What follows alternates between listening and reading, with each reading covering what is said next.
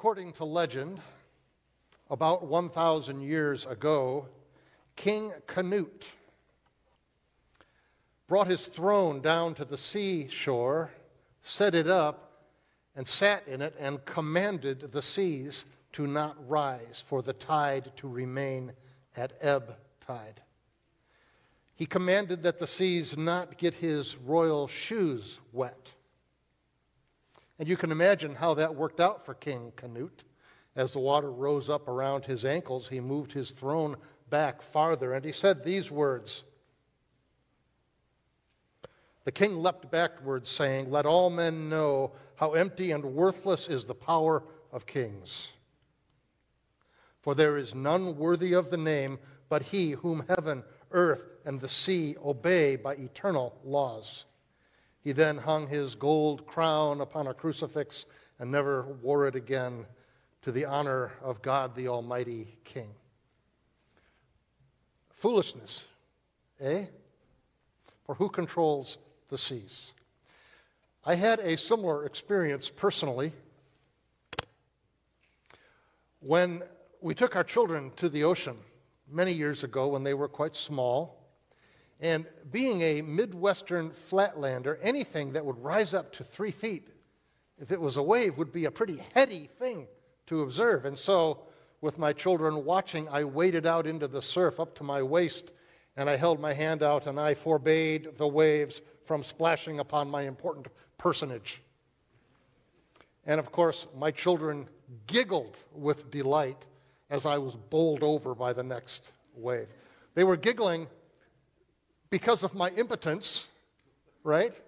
And they were also giggling at the very presumption that I would presume to be able to command the seas to halt. Because we know one thing, don't we? Whoever it is that controls the seas, it's not us, right? It's not you, and it's not me. The ancient Hebrews, though not a seafaring people, understood this. And if you turn to Psalm 107 at the reference I just gave you, I'm going to read you part of that psalm beginning in verse 23. Some went down to the sea in ships, doing business on the great waters. They saw the deeds of the Lord, his wondrous works in the deep. For he commanded and raised the stormy wind which lifted up the waves of the sea. They mounted up to heaven. They went down to the depths. Their courage melted away in their evil plight. They reeled and staggered like drunken men and were at their wits' end. Then they cried to the Lord in their trouble, and He delivered them from their distress. He made the storm be still, and the waves of the sea were hushed, and they were glad that the waters were quiet and he brought them to their desired haven.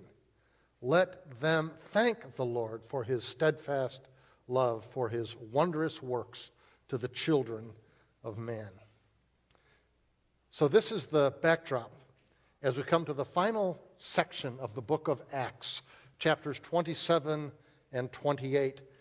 And we run across in chapter 27 this standalone chapter that's drenched, pardon me, by the author in great detail as he chronicles the seafaring adventure of the Apostle Paul and his loyal friends. I use the word anomaly because John Stott put it this way Why is so much real estate in this narrative given to what is surely a great story, but with so little to add to the overall message of this book? Now, we know the basics of the story, most of us, and we're going to read it in its entirety during the course of this message. But in a nutshell, Paul has languished in various prisons for two and a half or more years. He's defended himself before kings and priests and lawyers and Roman magistrates against vague charges, patently untrue and without evidence. Yet, Paul has been told in chapter 23 by the Lord take courage, for as you have testified to the facts about me in Jerusalem, you must also testify in Rome. And we also know from chapter 25 that he, as a Roman citizen, has appealed his case to Caesar himself, and as Festus states with some apparent finality, to Caesar you have appealed, to Caesar you shall go. But Stott's question still stands.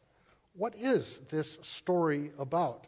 Some have said that it's an allegory where the ship represents the church and the sea and the storms represent the various trials that have beset the church over the years. The journey to Rome represents the corruption and decadence and decay of the church as it came under the sway of the Roman Catholic religion, and all of that makes my eyes glaze over.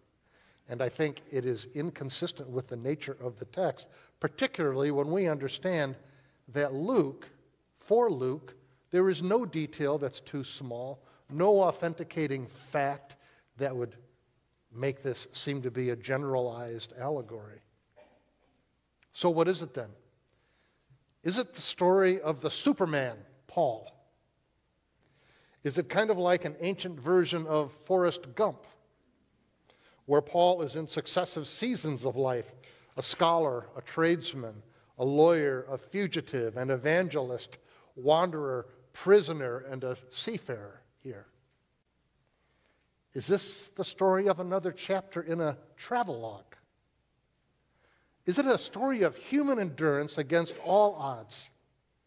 Is it a biblical version of Homer's Odyssey where we hitch our wagons to the rising star of the Apostle Paul and vicariously root for our hero, acknowledging with the tip of the hat that there is a God behind the scenes orchestrating his every move and pulling the strings to make all of this happen. Kind of like if you're a Star Wars fan, which I'm not, it's, it's where they fly around in space. And you have your heroes and you, and you um, enjoy the story, and, and you understand that vaguely in the background of the story, there's this thing called the Force, which has little to do with the actual story, but yet provides the explanation for most of what's going on and explains most of the motivations for all of the flying around in outer space. And the truth is that all of these things are true to a degree. And the reason is because the reader and the hearer bring our own frame through which we fall in love with and appreciate the story every time we read it. But what I'd like to suggest here this morning is that this story is, among other things, the pointed story of your lives and mine, for believer and unbeliever. It's writ large, it's underlined with bold font, with pointed grace all over the place. And as we begin to see that, we might well be driven to our knees in tears this morning. And then raised in tear filled worship as well. That's a lot to ask, right? And although it's our story, it's in the end a story of gospel rescue that is so incalculably vast, meaning cosmic in scope, that our own story becomes mercifully muted and properly proportioned in the beauty of a gospel salvation wrought by the hand of the one who controls the frightening chaos of the oceans upon which we travel. Anybody here today traveling on an ocean and it's chaotic and at times can scare you to death? If you are not here today, then there's a disconnect between your life and mine. Right? My plan is to read this text in three sections and make some observations along the way and draw some conclusions and what I hope may just be some life changing applications. But first, let me set up some road markers along the way. If you turn to page 936 in your Pew Bibles, you'll come across chapter 27 in the book of Acts. And it's bracketed, actually, by verse 1 and by verse 44. And I want to begin with the consideration briefly of those verses, and then I will move into reading the text. The story begins in verse 1 when it was decided that we should sail for Italy. They delivered Paul and some prisoners to a centurion of the Augustan cohort named Julius. The very first phrase is interesting to me. The way it's phrased is interesting. When it was decided. It doesn't indicate who decided, when it was decided. That smacks to me of bureaucratic engines of a justice system grinding relentlessly down to a conclusion when it was decided. The main point there, we don't necessarily know who uh, signed the order, right? But what we do know is that Paul didn't decide, did he? When it was decided, Paul is not the master of his fate, nor is he the captain of his soul. We know that for sure, and that is my first observation this morning. Newsflash we are not the master of our fate. Neither are we the captains of our souls. That ought to get an amen from somebody here. Right? Can we praise the Lord that we are not the masters of our fate or the captains of our soul? Because if we were, every one of us would be shipwrecked in the end, right? The last verse is a closing bracket as well, and it goes like this And so it was that all were brought safely to land. Two things about this. One is the story concludes gently and with a finality that has a satisfaction to it. And the second thing is that it does not end with the words, can you anticipate with me? Happily ever after. Right? Which leads me to my second observation, which is simply this that there is a happily ever after, and it's now, but not yet. Right? So I'm going to read now from verses 1 through verse 15. And there's nothing magical about why I'm stopping at verse 15, except it helps to break it into about three different packages.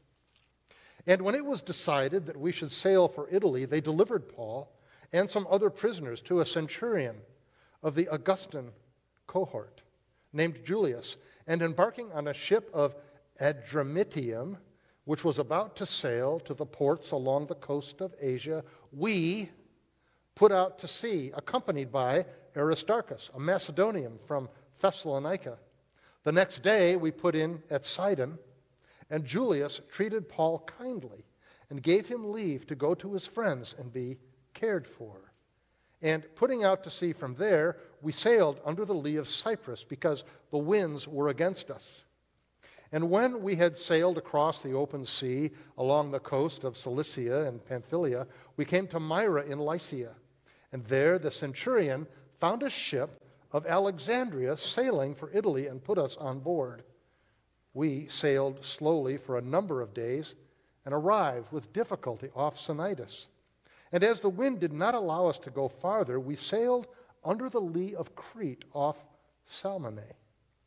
Coasting along it with difficulty, we came to a place called Fair Havens, which was near which was the city of Lasea.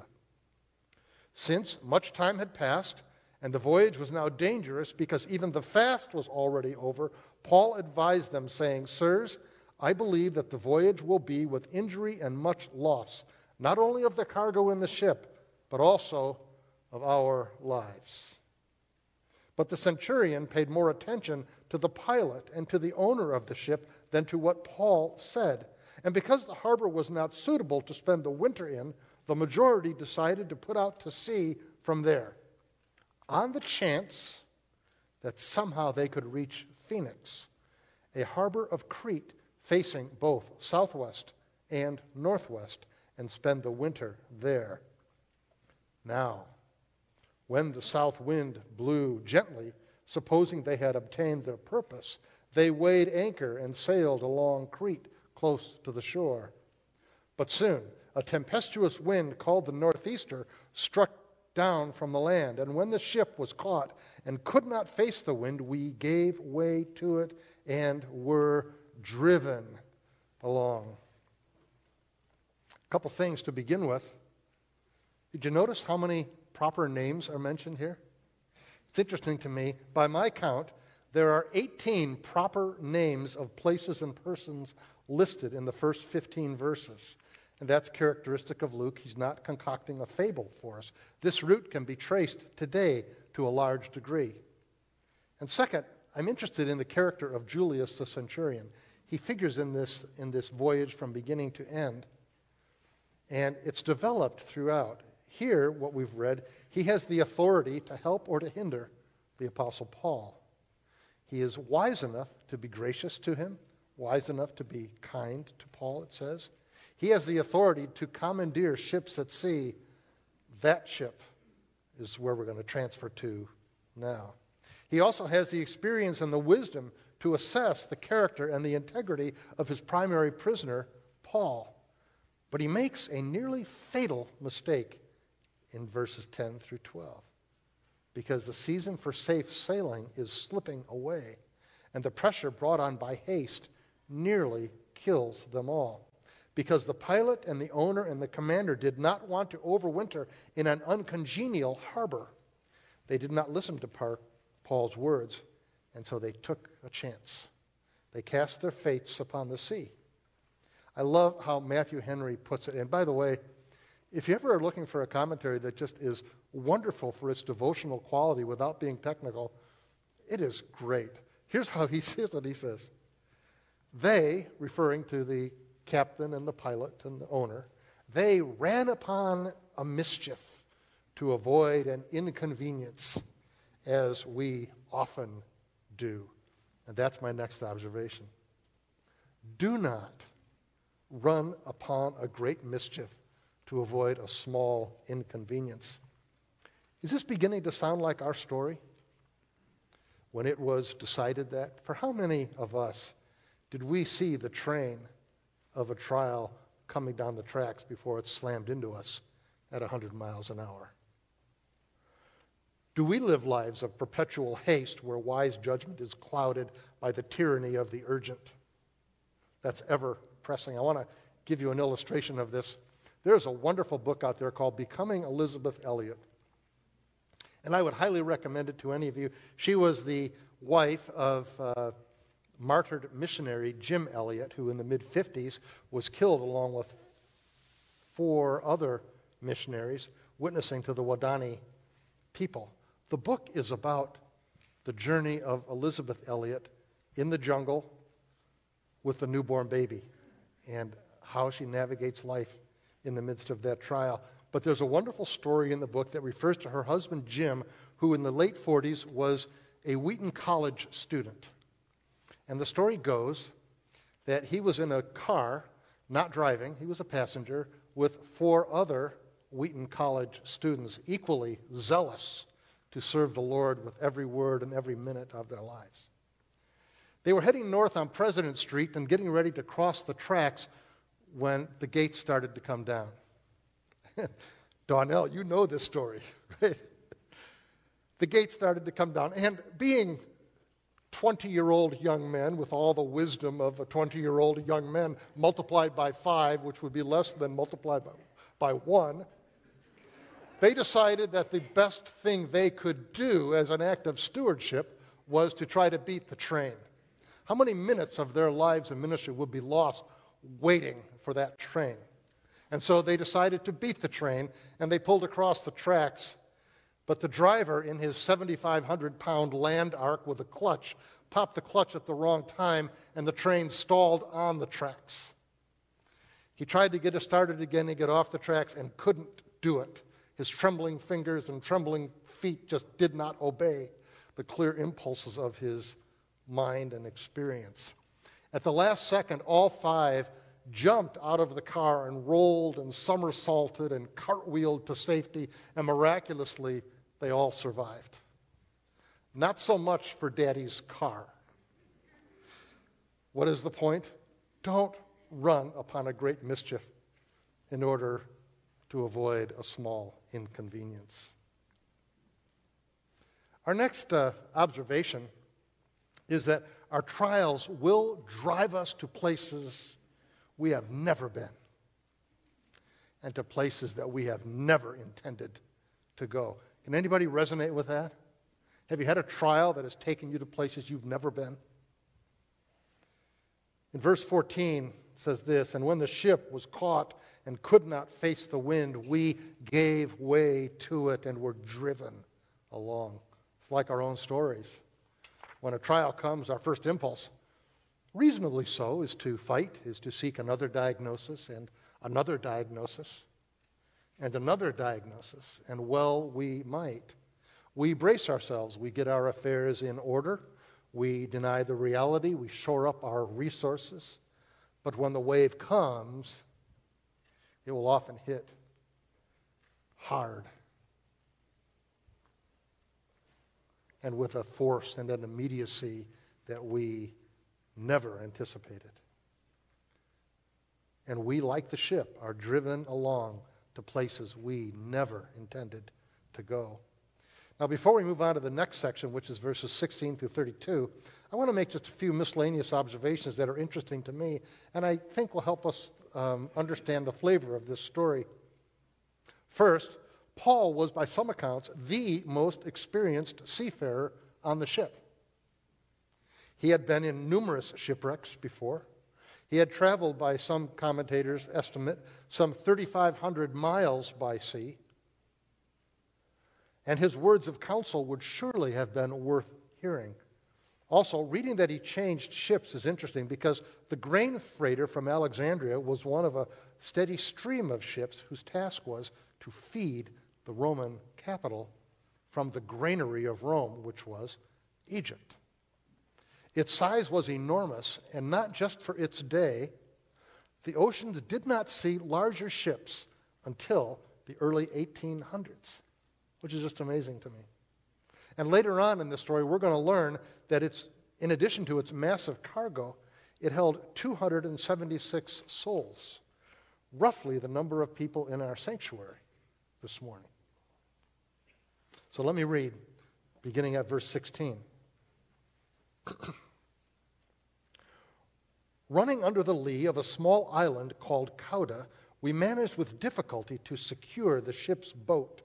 After hoisting it up, they used supports to undergird the ship, and then, fearing that they would run aground on the Syrtis, they lowered the gear, and thus they were driven along.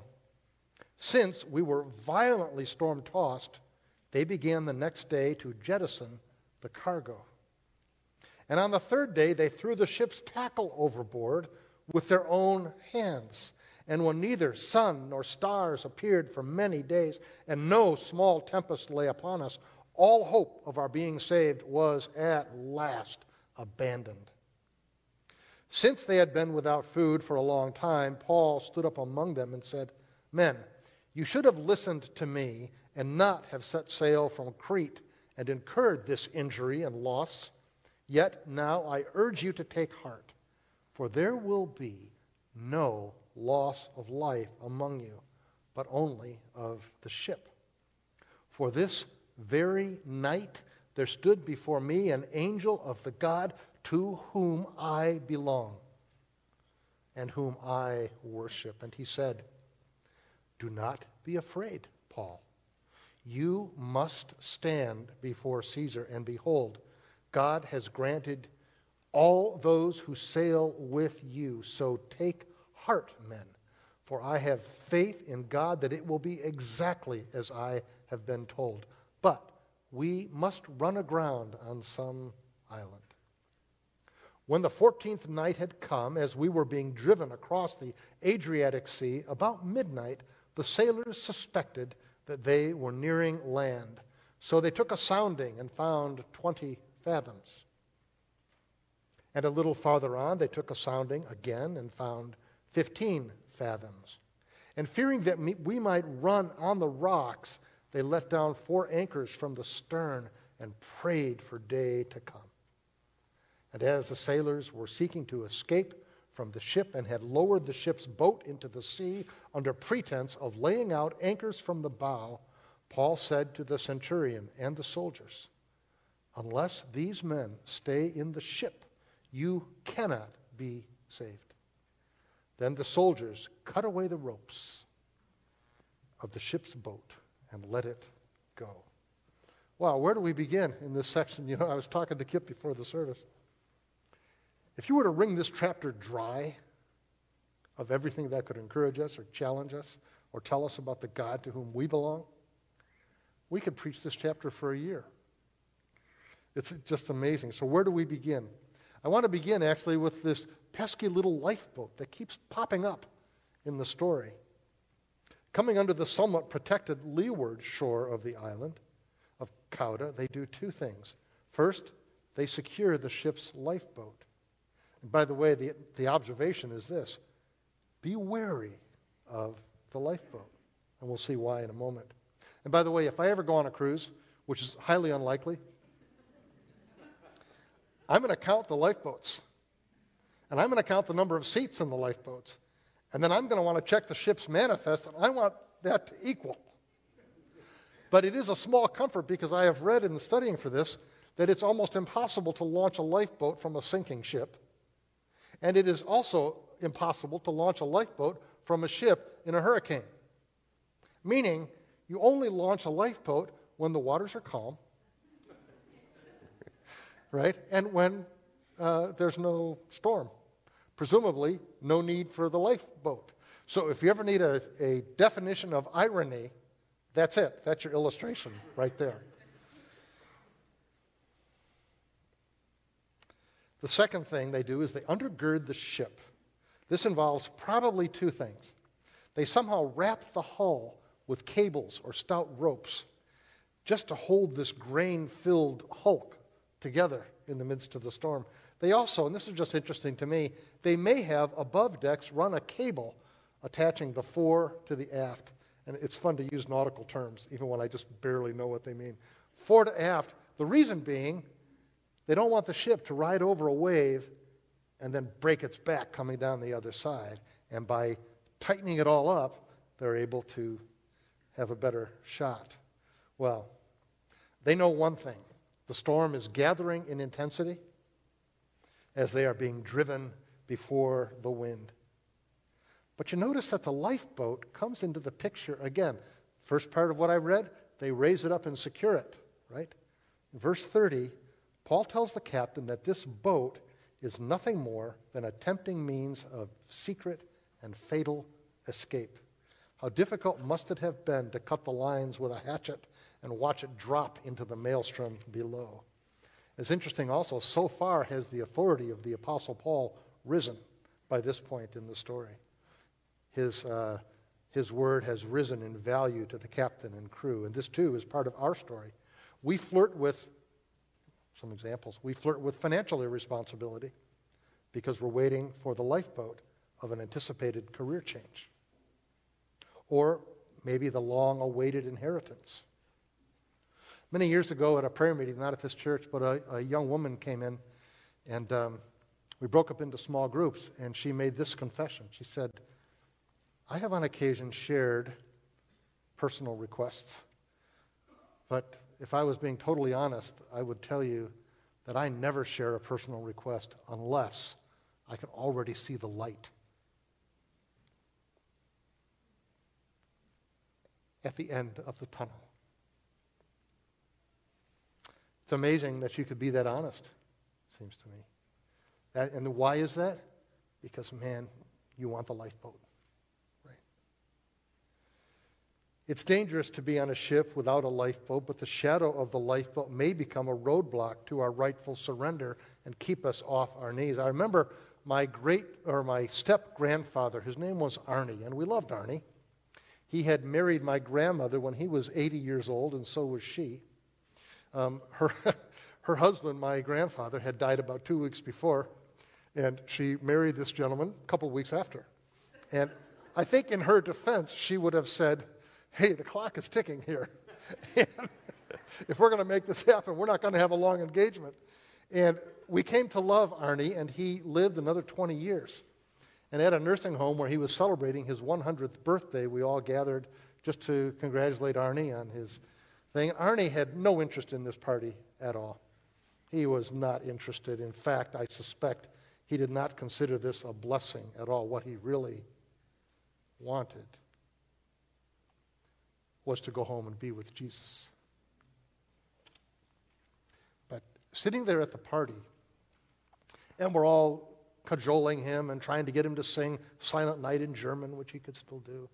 um, he just kept murmuring to himself over and over. You know what he said? He said, I am not a good provider. He just kept repeating those words I am not a good provider. You know what was happening there? For his whole life, he had, his lifeboat was the ability to put food on the table by the sweat of his brow. And his lifeboat ran aground on the ship of old age and infirmity, and he was no longer able to be that provider. His lifeboat had failed him in the end. Well, the lifeboat was dashed upon the rocks, like I said, of old age and infirmity, and we loved him all the more for his brokenness. And it may have been that the cutting loose of the little lifeboat by the sailors was the hardest thing they did on this journey of many hard things. The next thing I want to make an observation based on verse 20. And the observation is this it is not faithless to cry out in our desperation to the Lord. I'm going to repeat that. It is not faithless to cry out in the desperation of our heart to the Lord. I was really struck by the incongruity of verse 20 that Luke here confesses that all of our hope of being saved was at last abandoned. It's strange because this sentiment was written by the man who had seen Paul and Silas freed from a Philippian jail by an earthquake. He had seen the power of God at work up close and personal. And did not Paul already know via his uh, vision back in chapter 23 that he would stand before Caesar? So, on what basis did they abandon all hope of being saved, knowing that Paul was going to stand before Caesar one way or another. Maybe Luke was referring to everyone except the Apostle Paul. That may be true, but then why would they not have, have garnered some amount of hope from his steadfast courage and testimony? We can't know for sure, but what we can do is make a couple of observations. First of all, in chapter 23, and then here, when the angel speaks to Paul, what, how does he begin? Do not be afraid. Also, we know that Paul is not a stranger to the feeling of despair. If you go to uh, 2 Corinthians chapter 1, we read in verse 8, For we do not want you to be unaware, brothers, of the affliction we experienced in Asia, for we were so utterly burdened beyond our strength that we despaired of life itself. Indeed, we felt that we had received the sentence of death. Paul is no stranger to the abandonment of hope. I'm going to take a risk here and, and uh, go off script for a moment.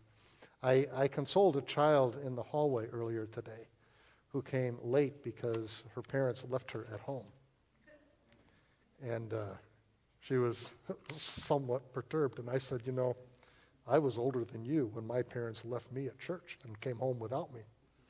And as a 12 year old, I didn't know if they were going to come back. How absurd is that, right? I had abandoned all hope of being saved as I was left right on the steps outside of the Wheaton Public Library, knowing that I might never be reunited with my family ever again. I had abandoned all hope of being saved. Well, that fear and that sense of desperation, regardless of whether it's ill founded or not, is a powerful force in our life, is it not? In fact, it may be the all too real tension of being human in the midst of trial. This is our story. I've said from the pulpit that every face in this place knows their place of suffering. And we do well to engage in the very human, the ordained comfort that we can provide for one another. It has been said and misattributed to lots of famous people be kind to everyone, for everyone is fighting a hard battle. Folks, I believe that to be true. And my experience as an elder here um, testifies to that. That humanness is not a sign of weakness, but it's a grace imparted to us to cause us to cry out to a God who hears, or as Exodus chapter 2 says so poignantly, that God heard the suffering of the people of Israel. God heard it, and God knew. Another observation has to do with what the angel said, where all of these men are granted to you. Wow, that's pretty extraordinary. It leads me to this observation there is and ought to be an umbrella of protection. We see Paul rise up above the fear and exhaustion of his shipmates and cellmates. He can be heard above the noise of the storm, above the shouting and the cursing and the crying out to God that's happening all around him. And he urges them to do what? To take heart.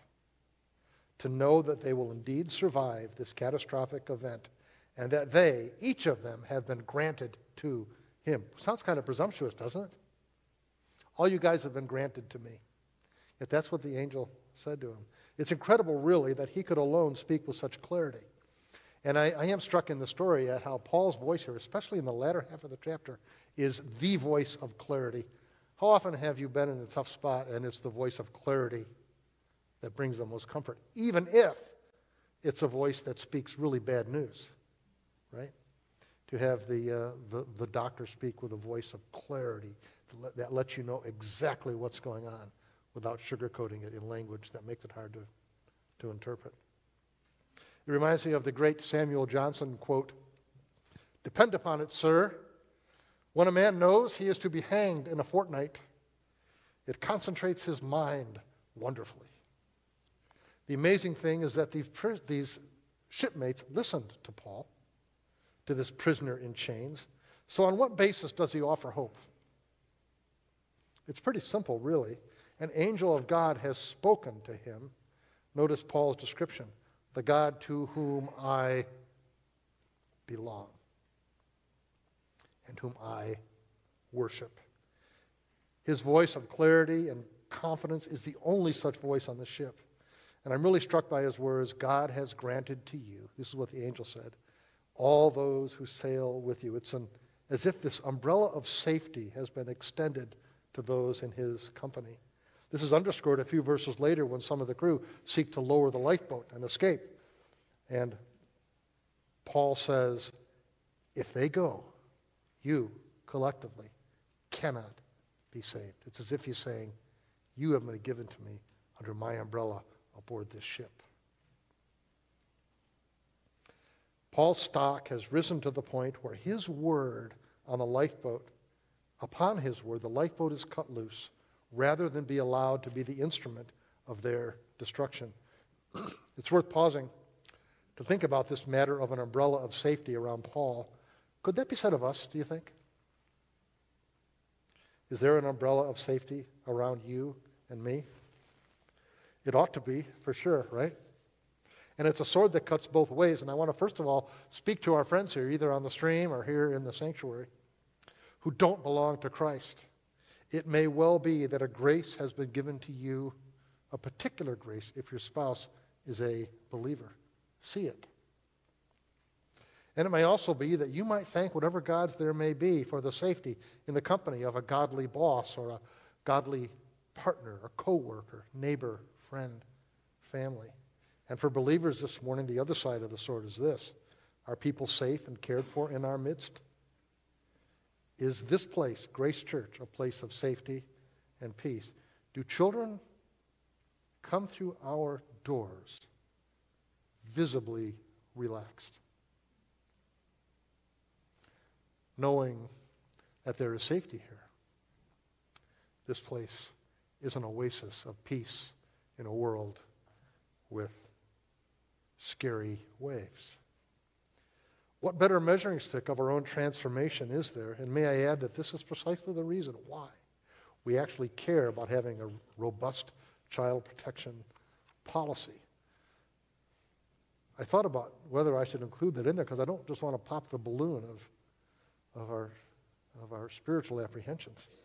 But there is a reason why we care about those things. So before we move on to the next and final section, I want to reflect just a bit on verse 29, which says, And fearing that we might run on the rocks, they let down four anchors from the stern and prayed for day to come. Observation number eight. In the face of great trial, we do well to cast four anchors and wait for dawn. I was struck by this because the sailors did everything they could, and then they knew what to pray for. Right? To set four anchors from the bow was there, or maybe it was from the stern. Stern. Thank you. Which is which? was their attempt, the back. Thank you. was their attempt to slow the relentless advance of the ship upon the unseen but ever waiting to devour rocks. It was an attempt to slow the game down. The point is this when trial comes, as it surely will, in all of its overwhelming force, to cast your anchors deeply in the strong and solid Word of God, in the faithful care of the people of God, and then to cry out for blessed dawn. The night will not last forever and it will be followed by a sunrise that might surprise and amaze you. Another observation, a simple one from verses 33 to 35, is to take heart in the company of your shipmates. After urging them to take some nourishment, Paul says this And when he had said these things, he took bread and giving thanks to God in the presence of all, he broke it and began to eat. Do these words remind you of anything? Raise a hand if it rings a bell. They are almost identical to Jesus' words at the feeding of the 5,000 in Matthew 15. And they're certainly reminiscent of Jesus' words at the institution of the Lord's Supper in 1 Corinthians 11, where he took bread, and when he had given thanks, he broke it and said, This is my body, which is given for you. It's difficult to believe that Luke isn't trying to tell us something here. So you can imagine my disappointment when I looked up on my Bible notes to see what it might have to say to illuminate the why of this passage and why it's so reminiscent. My Bible notes simply said this was not a celebration of the Lord's Supper. Well, thank you very much. Fair enough, but it's surely not an incidental detail without poignant meaning for us, is it? What do the sailors and the passengers do? It's simple. They take a bit of food, they thereby become encouraged. All 276 of them, we can infer. And then they went to work. What did they do? They began dumping the cargo overboard.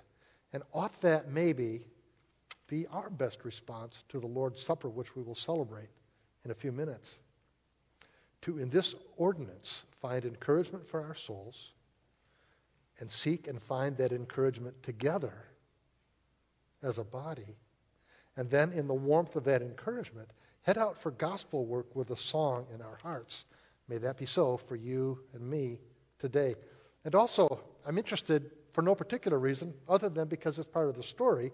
The actions of the centurion here at the end of the story, in the presence of the courage of Paul, he himself becomes a man with clarity of vision, a leader among men, and so may we. The last observation before we conclude this morning is based on verses 43 through 44. Let me just read them for you.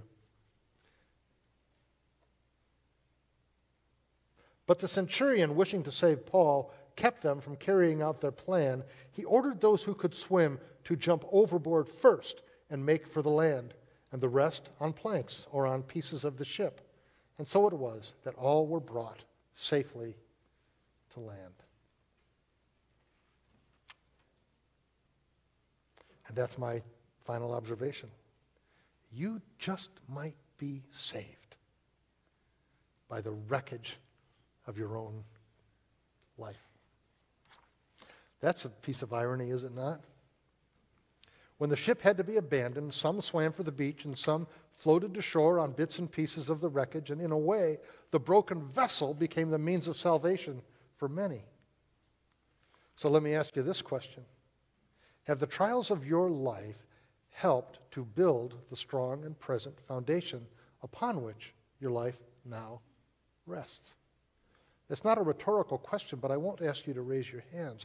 I believe that if time permitted, we could put a mic stand right down there and line up going out the door to give testimony to the fact that it has been the wreckage of our lives that has been the instruments used by the Lord to provide great rescue. As strange as that must surely sound. I have two things to conclude with this morning. the first is uh, strangely labeled from point A to point B. Now, the shortest distance between two points is what? A straight line. Well, not so much. In the economy of God, the the, the shortest distance between Jerusalem and Rome took an extremely circuitous route. But nevertheless, it's a journey that takes Paul and the gospel from point A to point B. And I praise the Lord for that. Let me give you an illustration. In 1954, the great ocean liner, the SS United States, won the coveted blue pennant, awarded each year to the fastest passenger ship transit from New York to London. For decades, the Blue Pennant had been sought and awarded, but 1954 was the last time. Any idea why that might be? Because 1954 was the year when the first jet airplane made the trip. Instead of three and a half days, it took five hours. It kind of made the blue pennant for the ocean liner feel just a little bit lame. And so today, you can go see the SS United States where it is languishing and rusting in a forgotten wharf in Philadelphia, looking for someone to buy it before it gets converted into scrap. So if you're looking for an investment, um, that's, that's one idea. The predictions were that the large ocean going passenger industry had gone the way of the horse and buggy, but not so. It reinvented itself as the cruise ship industry. The experience of the cruise would become the sole object. There was no need to go anywhere quickly because it would drop you off at the exact same place that it picked you up. And the whole goal of the ship was not to get you from point A to point B, but to keep you aboard the ship, spending money in every way they could think of for the entire length of your journey. The story in the book of Acts is a journey with a purpose. The journey is that of the gospel, and it travels from Jerusalem to Rome inexorably like a freight train. We are on that gospel journey as well. We will not be the same people at the end as we were at the beginning. Praise God. In Christ, we may be sure that we will be, like Paul and his companions, safely brought to land. It's a train that will not be derailed by any rock that falls from the sky. And what's more, it cannot even be derailed by our own complicity or our own distraction or grudging obedience. That's an amazing thing if you think about it. It may be that we will move from point A to point B, clinging like Reepicheep to the wreckage of our battered coracles. But even there, the flotsam and jetsam will be sanctified, as it were, put to holy use to enable us to complete the journey. That's the first takeaway. And I just got to read you the words that Reepicheep said, just because. And this is in the, as Paul Roopsis will acknowledge, this is in the third best book of the Chronicles of Narnia series, The Voyage of the Dawn Treader. Aboard this ship, sailing to the utter east, the ship is debating on whether or not to turn around and head back home. But Reepicheep says this My own plans are made. While I can, I sail east in the Dawn Treader. And when she fails me, I paddle east in my coracle. And when she sinks, I shall swim east with my four paws. And when I can swim no longer, if I have not reached Aslan's country or shot over the edge of the world into some vast cataract, I shall sink with my nose to the sunrise. My second takeaway is a question, really, and it's begged by Paul's confession in verse 23, and it is this To whom do you belong? Whom do you worship? There's kind of a presumption in the question. Can you hear it? The presumption is this that we all belong to someone and we all worship something. So let me ask a follow up Is the person to whom you belong worthy of all of your trust this morning? Is the object of your worship worthy of your prayer, your cries for help? The most important letter for us in this anomalous story is that there is one who is worthy, who commands the seas and commands the hearts of men, who will never leave us as orphans, and who is even now praying for us and will one day come in dramatic rescue. For that reason, we don't need a happily ever after ending to each chapter of our story. That precious line has already been written. Does Paul live happily ever after as his journey progresses, even in chapters not here recorded for us? Not so much. This is the end, a temporary deliverance. The real deliverance is yet to come. In this trial, his resolve is tested and proven, and more importantly, his trust is validated 100 times over. For him to live as Christ and to die as gain, and he will be brought safely from point A to point B. And so may we. Amen. And while I'm praying, could the uh, instrumentalists and the men serving communion come forward, and then we'll celebrate the Lord's Supper together.